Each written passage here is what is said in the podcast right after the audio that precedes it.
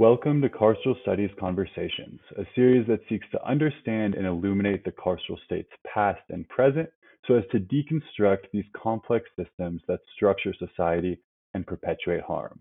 I am recording from the traditional lands of the Caddo Nation and the Wichita and affiliated tribes, which was also part of the Muscogee Creek and Seminole Nations. And my guest today, who I'm extremely excited to be in conversation with and will introduce in a second, is recording from the lands that are held in stewardship by the peoples and communities of the Northern Cheyenne, Northern Arapaho, and Southern Cheyenne. My guest today, Sofia Sarantakos, is a licensed clinical social worker and researcher whose work aims to facilitate the reduction of the size, scope, and power of the prison industrial complex. They worked as a social practitioner for 10 years. Dr. Sarantakos' current research focuses on contributing to the advancement of community-based approaches to harm and need, as well as exploring the future of social change work.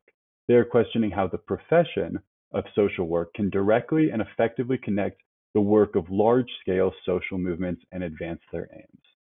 Thank you so much for uh, being in conversation today. Thanks so much for inviting me, Alex. Yeah, it's a real honor to be talking with you today. Good. I'm excited. So I want to start off in that in that intro bio you have. Your work is dedicated to the reduction of the size, scope, and power of the prison industrial complex. Can you explain sort of the moral and the intellectual foundation that drives your work as a social worker and as an academic, how you arrived at that mission, so to speak? Yeah, definitely. So I think the moral and intellectual foundation for my work and movement in the world as a whole, they're, they're deeply intertwined. So, you know, Ruth Wilson Gilmore says, where life is precious, life is precious. And she means all life, not just an anthropocentric view of life. And so that's one of the key moral impulses that guides my work. And so I, the way that I understand the world is that the genesis and the current structure of the US is in direct opposition to a world where all life is viewed and held as precious. So I'm doing my part to build a world where life is unquestionably precious. And then one of the main frameworks that helped me guide my world building work is PIC abolition or prison industrial complex abolition, that framework. And it's a clear eyed theory. It's a set of, you know, political commitments that helps really set the contours for my movement and questioning. Yeah, absolutely. I think I think that's so important that it's this political mission. It's this political thing that sets the framework for what you do. And often in conversations around professional with professionals, with academics, they have a research question that sometimes is or is not connected to this worldview. So in connecting the work you do as an academic, as a social worker with abolishing the PIC and making a world where life is precious, why is it important for you and for others to conceive of their research agenda and their work as in service of something bigger, as in service of something bigger? I love this question. Uh, I love it because everything we do is already in service to something bigger. I think it just naturally is. So lots of researchers just aren't explicit about it, or they don't have clarity perhaps around the depth and scope of the implications of their work. And this is something I really struggle with in the academy is that there's no such thing for me as an objective researcher, right?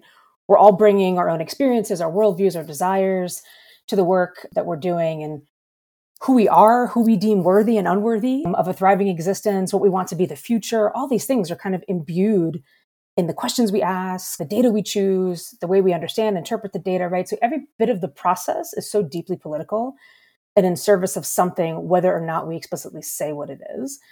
And so we can like our work can bolster the status quo or it can, you know, problematize it and offer a whole new way forward and, and put us in right relationship with each other in the land. So you know, whether we acknowledge it or not, our work is doing that. And I just happen to be really upfront and honest about the side that I'm on and the horizon that I'm unwaveringly, like unwaveringly moving toward, I think is, is the way that I would explain that. yeah, I think, I think in a way it's very liberating to be upfront that like, you're right. Like no, no work is objective. Whatever you're researching, whatever you're doing, it's not objective. And it sets you free in a sense to actually speak more truths to what you're researching. Yeah, yeah. I, I mean, I would agree with that. I think for this conversation, sort of get into a lot of the work you've done as a social worker and how you're thinking about the profession and the work going forward. But I want to start with a kind of broad question, I guess seemingly simple question, but I assume there's some nuance in there. Who is a social worker? What is a social worker? This is such a good question. And I think it's being contested right now, particularly in our social work discourses. So I'll start off with saying there's a couple of pieces to this question. First is that I personally struggle with the term social worker because more often than not, people associate it with professionalized social work. So, what I have been doing for a number of years now is I use the term social change work and social change worker just to kind of nod and include all the labor and laborers tied to changing our worlds, right? So that, that includes Black Panther Party, Ida B. Wells, Du Bois, I mean, all these folks who are kind of organizing and thinking for, for large scale structural change. And I would actually even argue that it's the people and the work done outside of the profession that, that have actually been moving the needle in real ways. I also think another important distinction is that the type of professionalized social work that's been up- uplifted and legitimized is what Jay Chun. Jay Chun is the was the first president of the National Association of Black Social Workers. He made sure to say that don't use the word mainstream social work, call it what it is, which is white social work. And so I've been really kind of focusing on that and making sure that I use that language because there's always been radical lineages of professionalized social work, largely led by people of color. But what's been amplified, legitimized, uplifted is white social work. I know it's a complicated answer, but I think social work and social workers are lots of different things. But I think we need to be really clear about the lineages we're discussing, who was a part of that, what they've been working for, and where there was tension. Because in so many of these radical lineages led by people of color, they were in direct opposition to white social work.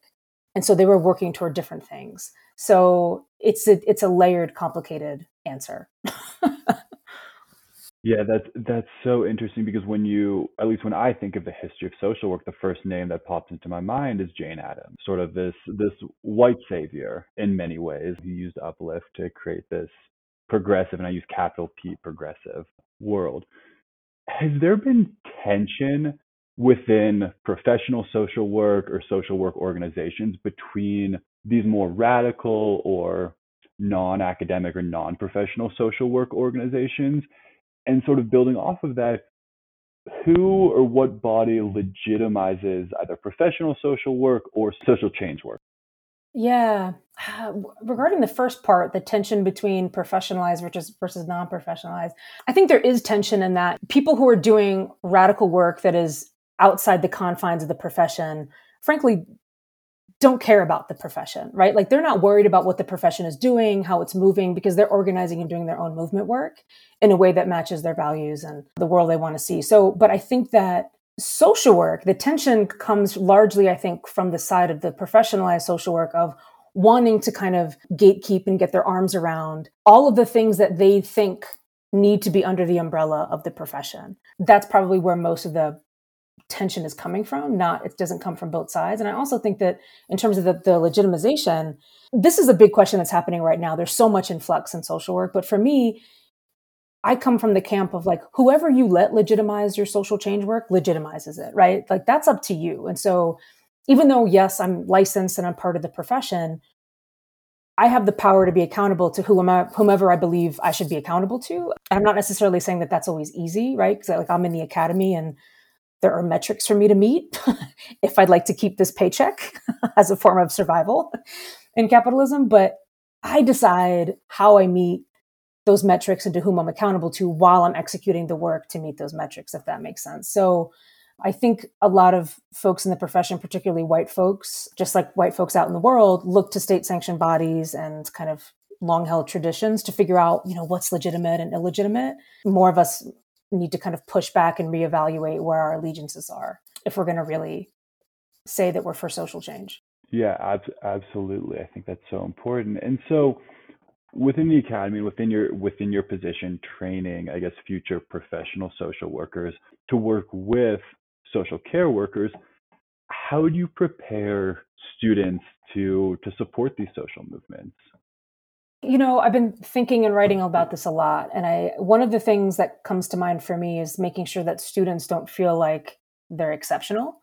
Right. You know, just because you've gotten into a graduate program and, you know, you're going to have potentially be licensed and do this work within these boundaries, don't forget that you're a worker, you're a community member and a fellow human. Right. So the, the goal is is not to kind of jump into communities and feel like you're an expert and can tell them what's happening and what's best for them, but that you take what you know, you take what you've learned, you bring it to others as an offering to help, you know, move the collective to something greater, healthier, more beautiful. And so, and I don't think even think that that's something that's kind of just related to social work. I think it's in most disciplines and professions, right? And as someone with a PhD, I can really fancy myself as someone who's an expert and can descend on communities and do these things. But I think if you have a really clear eyed politics centered around solidarity, collective growth, and movement, it prevents you from believing in that BS and, and viewing yourself as a laborer in a collective movement to do whatever's necessary to help us get to a better place. And that's one of the biggest things I try to pass on to my students.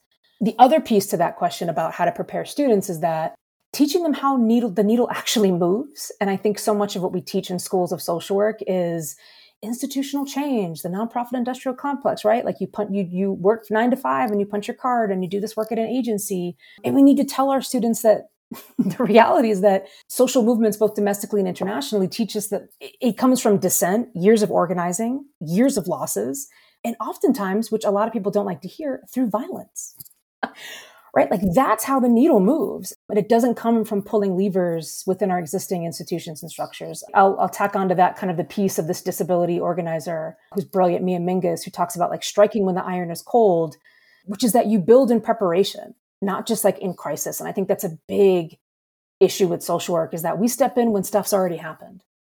But how do we build in preparation for when this stuff happens? I think that's a big piece of it too. That answer offers so many different avenues to explore. But I want to go towards that sort of idea that change may not happen through the electoral process or through these traditional power brokers or through your classic nonprofit institutions. So you you've argued that social workers and social care workers should be subversive. They should break norms, they should break rules. Why? How? What does that achieve? We should be thinking critically about our work. And I, I, teach a I teach a foundation course, and it's one of the first classes that first year master students take right when they enter the program. I really make a mess of things for them intentionally because I think too many of us come into whatever profession or whatever field we feel like you know we want to be a part of, and we just adopt the mandates, the codes, the statutes, whatever, and we say, okay, well, this is how it is, and we do this in our in our lives, right? Like we just a lot of folks don't question the law, right? It is what it is. It's just the written law. and so social work students come in and they say, okay, well, this is what it is. I have to, I have to be a mandated reporter. I have to pull the trigger on this thing every time I come across something suspicious or right. And we should be questioning all of these things, all of these practices. What is the utility of these things? Are they, are they gatekeeping? Are they continuing to problematize and harm people? If so, it's not a good policy. It's not a good mandate right? And so we should always be thinking critically about all the things that we're told that we should be beholden to. And I really, really want my students to understand that. And I think it's very hard, particularly when you're kind of younger, just starting your career, perhaps in an entry level position, right? To like go in and point out all the things that might be problematic and where, where you're working. But the point is to have them have that lens and try to figure out how to organize in the workplace with their peers and to be subversive right is like I, think about adrienne maree brown's work of when she talks about you know how we are on the small scale is how we are at the large scale. So while you know i'm pairing it with the idea that yes we need to teach them about social movements and history and big change but what you do on the day to day in your agency matters too. And so if there's a crappy policy that's causing harm if there's if there's a measure that is preventing certain people from gaining access to resources in your in your agency you need to critique that and you need to bring that to the attention of the agency and fight it. All of these things add up to important movement. Yeah, and I, I think you balance there very effectively these sort of like immediate material needs of the community with these larger strategies of rethinking policies. And I want to get into that question. But before that, I want to dig a little bit deeper into the logic that you just presented. Like, for can you use social workers or i mean even as a university employee i'm a mandatory reporter can you go into the logic of how and why that might be problematic and then broadening that out how that represents the way the carceral state is so intertwined with both the practices of our everyday living as well as the logic of our everyday professional living Absolutely. Yeah. There's a social worker, Shannon Perez Darby, that created this really wonderful infographic around why mandatory reporting is not neutral. And you know really just has a, a, beautiful listing of how we should be problematizing this this mandate. And you know we're trained as social workers that i think mandated reporting is probably one of the biggest ones right? You know we teach social worker well it is you know we have immunity. So um, don't worry about the back end right? If you if the report that you have filed was made in good faith but it turns out that there was no harm present or no neglect or abuse no big deal. You're you're immune right? You made it in good faith. What i'm trying to and and so many other kind of more, more radical social workers are trying to get all of us to understand is that that is so deeply harmful just on from the outset to think that we should just pull this trigger and just because we're Im- immune we shouldn't think about how, the ripple effect of those actions right? And furthermore the data that we have mountains and mountains of data for decades that show how particularly white social workers like you know when we think about family policing system and all the systems that we're engaged in we're mainly targeting black brown and indigenous families right? More so than we are white families. Even still even if there was neglect and harm present we don't think about alternatives to how that can be addressed we just move to separation and harm, right? And what does it mean that that is like our natural impulse to just say, well, everything, we, we should just be ripping folks apart and separating families as opposed to thinking of alternatives and recognizing that there might be other more creative ways to address potential harms that have been made. So, you know, in, in that way, when we kind of pull triggers like mandated reporting so quickly without critical thinking and thinking of the ripple effect and how damaging it is, we are just acting as agents of the state. We're, we're just another apparatus for the state to implement uh, racist policies and to kind of continue to harm marginalized families and communities. And so it's it's so important for us to pause and think about why we do the things that we do. Absolutely. Yeah, that that pausing and rethinking our assumptions is so important, especially given these other professional code of ethics or guidelines by universities or states or whoever it is. I know you're you're working within the I'm going to get the name of the organization wrong, but I think the American Association of Social Work in the Prison Industrial Complex Abolition Work Group, and I know there's um, another abolitionist social work movement. Are there organizations within sort of the professional social work, such as yours, that are changing these assumptions, that are that are making these conversations more material and perhaps shifting guidelines? Yeah, absolutely. I think the ones you you named are are strong, right? So there's the network to advance um, abolitionist social work that you mentioned. There's also I co-lead and co-facilitate the abolitionist social work special interest group, which is what we're we're building basically a collective within our largest social work conference of social workers across the spectrum, practitioners, academics who are deeply committed to an abolitionist praxis across all substantive areas. And so we're here. We're here. We're out here. We're trying to push abolitionist praxis from the margins to the center and really try to, in whatever different ways that we can, build different containers, write different documents, write think pieces to try to help us understand and problematize all that we've done across history and continue to do. At least for me, I'll speak for myself. A lot of what I'm trying to think through is, you know, I've, I've witnessed the way that the American Public Health Association I don't know if you're familiar with this, but the but the the movement they've made, um, they put a statement out last fall in 2020 about how the field was adopting an abolitionist praxis and saying we can no longer sit on the sidelines and or, or pretend that the solutions that we've been putting forth for years are actually helpful. We have too much data; it's a lie. Um, we have to have an abolitionist lens. That's what I want for the profession, and that's what so many of us want. And so we're trying to build a movement now where you know, we're archiving our dissent of the way the profession's moved and we're we're trying to push it in a new direction. Yeah, absolutely. And I, I think that gets gets to what you were speaking about earlier about who social workers are accountable to. They're accountable to the communities that they serve. And one of the ways your work is sort of framing where social work can move is using this this framework of movement lawyering. Can you, before we get into that, just sort of describe what movement lawyering means? Maybe provide an example. Yeah, so it's it's essentially when lawyers pair with mobilized communities and we can get into you know what that definition looks like what does it mean to be you know mobilized but but pair with communities to just kind of offer their legal skill set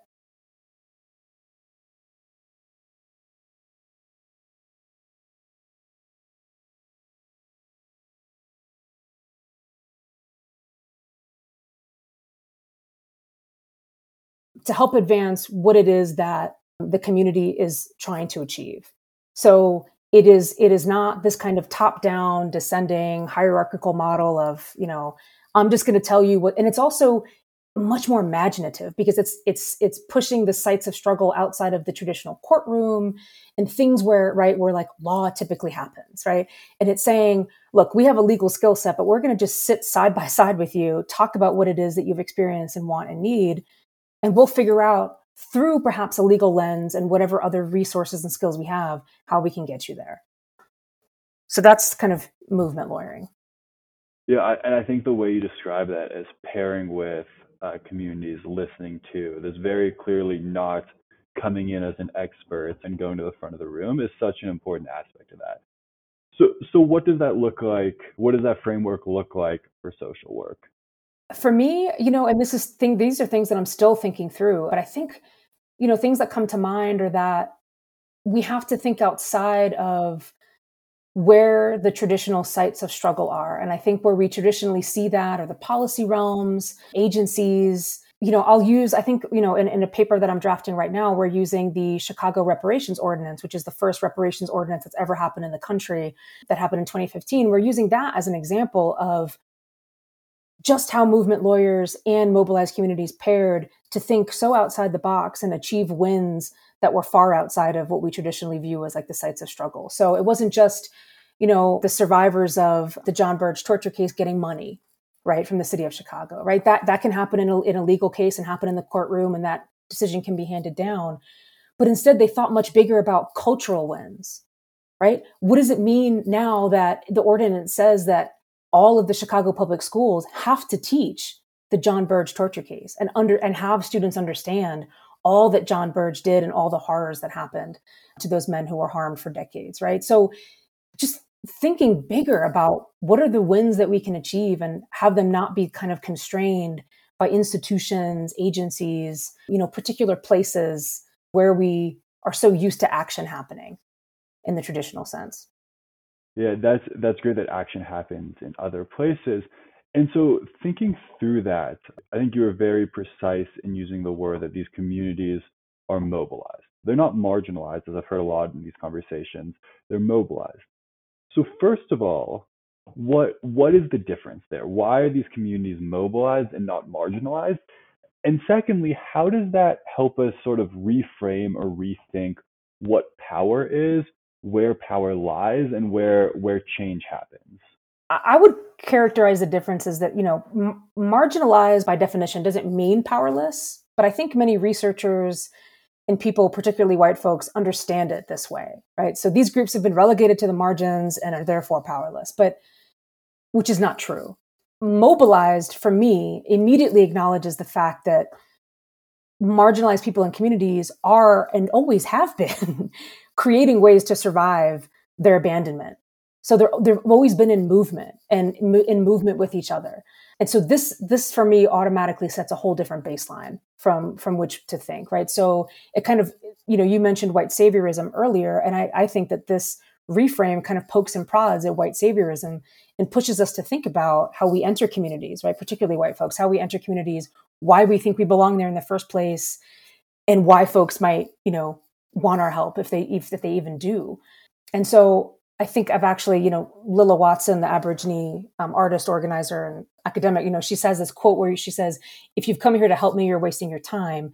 But if you have, if you have come because your liberation is bound up with mine, then let's work together." Um, and I think that that's the shift is that it pushes us to to think of us as in solidarity, which is the truth. That we're kind of all we have is each other, and it kind of pushes us to think in that way and enter spaces that way. Yeah, yeah, and that's so important just thinking through the connections between people. That even as an expert, like your liberation is bound up in everyone's. That uh the quote I'm gonna I'm gonna butcher, but injustice anywhere is injustice everywhere. There's a better version of that quote if you Google it, I'm sure. Um, so thinking thinking through this, there's what you're describing in terms of this framework for social work and for pairing with communities it sounds a lot like uh, ideas of mutual aid that have been presented. I know Dean Spade recently published a sort of handbook on what mutual aid is. So, what is mutual aid and where does social work fit in as mutual aid? And then the third part of the question, just to just to make sure you can keep your thoughts straight, is you mentioned earlier these social care work groups like uh, the Black Panther Party that I'd argue can be seen as as early emblems of mutual aid. Do those provide a model? Um, where does that fit in with sort of professional and non-professional social work? Simply as I would put it, it's it's about helping people and communities who've experienced organized abandonment survive the present, but it's also about deepening political education and deepening the understanding of who we're supposed to be mad at. And I'm going to quote Tamara Nopper, who's a brilliant sociologist, who says that, right? Part of the work is knowing whom we should be mad at. And I think there's not a lot of clarity around that in a lot of communities, particularly white communities. And so it's not just about surviving the present, but it's also about building networks and collectives and movements where we're actually restructuring our lives and the world and we're building towards something bigger. So it's a both and. Remind me of the next piece of that question. where does and i mean you mentioned earlier sort of preparing students to deal with the next major major social event where does that fit in with working with mutual aid groups on the ground again this is something i'm really thinking through there's this really unbelievable collective here in denver it's you know mutual aid mondays and every monday they meet at 14th and bannock and it's grown so beautifully in the la- in just the year that i've been here but you know, they all come together, they provide food, they do a spa day. They just do a number of different things every Monday for our houseless neighbors. And it's just just a massive showing of love and compassion and solidarity. And part of what I think about is being, you know, in the academy and I've sent mutual aid Monday, you know, finances because you know we're sitting in the academy lots of us have nice paychecks we have resources here, right? So we can be offering money to these organizations. We can be volunteering and showing up and just being in solidarity and serving food and sitting with our houseless neighbors and trying to figure out where where else we can plug in. Um, the other piece that I think about when I think about connecting professionalized social work with mutual aid is, you know, again, I'm at a big fancy institution with computer labs, printers, um, space, right? And and just for my own organizing work, I know how hard it is for organizers to find space. it's expensive, right? And so, what if we opened our doors? What if we made ourselves fully accessible to organizers and, and community based collectives to invite them in, use our resources, to print things, zines, posters, use our meeting spaces, right? So, these are things I think we need to be thinking about where we kind of crush that hierarchy and just stand in solidarity with these groups and offer what we can. That's, I think, another big piece for me that I'm trying to think through. Yeah, and I think that's so important. It also has this deep history in mutual aid and social work. Like I'm thinking particularly of the Black radical tradition in the 60s and the 70s, where they reappropriated uh, the resources of the university for their own organizing and uplift, which is such a, a useful way of thinking about how we can redistribute or reorganize resources for mutual uplift. Yeah, Absolutely. I, I don't want to leave out that piece and, and I want to name it explicitly about the like political education that's needed, right? Because we can act in a way that's actually more in line with charity than solidarity of saying, oh, we'll just we'll just offer these things to these nice people, right? As opposed to really engaging deeply with, well, what are they working for and how does that act how is that actually in service to building a better world for all of us, right? And building a, a deep political education that crosses all these lines and boundaries. Um, so I just, yeah, I definitely want to name that. But yeah, you're you're absolutely right. I think that's something so important to name, and it goes with what we were speaking about earlier about how we can't like go into communities and say, "I can do this, take it or leave it." It's more going into communities and being challenged as a researcher, as a social worker, as a professional, whatever it is, to re- to to listen and to recognize where your skills may be used in service. Absolutely. Yes. And before before I ask a closing question, I sort of want to go back in time a little bit to when you were sort of a practicing social worker in New Orleans, because you you worked developing and directing uh, Louisiana's first jail diversion program. What was this? And then is this a model that can be used throughout the nations, or is this something specifically that came out of conversations and listening to the New Orleans community? So before Hurricane Katrina in 2005, New Orleans did not have a fully functioning or fully funded public defense system. It was a pro bono system. So what happened was Hurricane Katrina, it, brought so many things to the surface, right? It unearthed so many horrific things that were going on in that city structurally. And one of the things was the public defense system. And so there was a massive push after Katrina to say, we need a robust public defense system that's fully funded to care for all of the folks cycling in and out of the carceral system here. You know, from that kind of acknowledgement came also the idea of there was a um, the chief public defender for the state at the time mentioned not only do we need that, but I also want it to be a whole what, what she was calling a holistic approach to public defense. Um, and so this was you know 2007 2008 and this was kind of a, a newer model. There were some models across the country. I think there was one in Kentucky, maybe one in Nashville. You know, it, the Bronx had a really big, robust one, but it wasn't a, a huge model yet. And so we were kind of doing this for the first time. It was a pilot project for the city of New Orleans, and it was housed in the New Orleans public defender system. So that's kind of how that came to be. Interesting. So one of the things I want to ask, and this this connects to sort of being subversive within organizations or within systems, and it stems from something Sara Mayeux, who wrote about the public defender as an institution, presents this contradiction that the public defender on one hand is an agent of the state, and on the other hand, another agent of the state is the prosecutor. Both, in theory, work for the same people, um, yet have completely contradicting roles. So, so when you were working within this program, how did you build allies within state agencies? How did you ensure that that these agencies' goals or your allies' goals were aligned with the goals of the community? Yeah. I mean, it was it was very hard because for many many years, as you can imagine, the New Orleans community, just I, feel like in all communities, right, particularly communities of color, the way that they view the legal system is is vastly different from white folks. But I think in New Orleans there was a real anger and resentment for the way that there it was so difficult to find legal counsel. And so when this new office came in, it, it, became predominantly white. I was part of that new structure, right? It was someone from coming from a northern state down to Louisiana in this job, fully recognizing the complexity there and doing my best to navigate that and show that I was a listener and, and was there to just offer what I could. But there was deep resentment and anger around what this office might be, how it would function, who it would center, um, and if they would actually be really in service to the community. And so we did a lot of things like, you know, block parties, trying to, you know, get ourselves out in the community, listen to folks, hear hear how things had been prior, and work through that. And a lot of it was obviously, as you can imagine, very messy. But I think one of the main things I learned in that position you know and it was hard because it was kind of like one of the bigger jobs i've had when i was a younger social change worker. But it was that while I would never do that job in a prosecutor's office, right? I felt relatively comfortable doing it in a PD's office. But I learned very quickly and I didn't know I didn't name it as such, but I was absolutely subversive, right? And you know, building trying to get out into the community and understand what are the what are the agencies that we can really trust and won't report, won't pull a trigger if somebody didn't show up for a meeting. Who will actually call us first?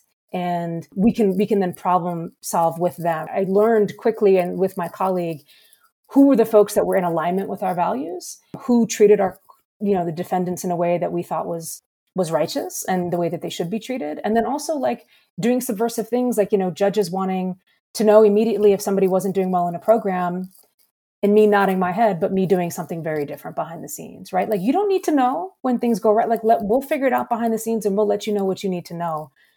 And then realizing like what are you going to do with me when you realize i've lied? You're not going to you're not going to lock me up right? Which is a privilege that i had. And just recognizing that power and leverage that i did hold and using it whatever ways that i could prevent harm from happening to defendants so yeah it was a it was a massive learning moment for me in that job yeah what an amazing experience and what important lessons about learning to like wield privilege that you have as well as learning um, that these systems are comprised of individuals um, who can be in alignment. That we often think of carceral state, public defenders, prosecution, the state, whatever it may be, as these anonymous, faceless systems, but they're made up of people who can be allies, be be in solidarity.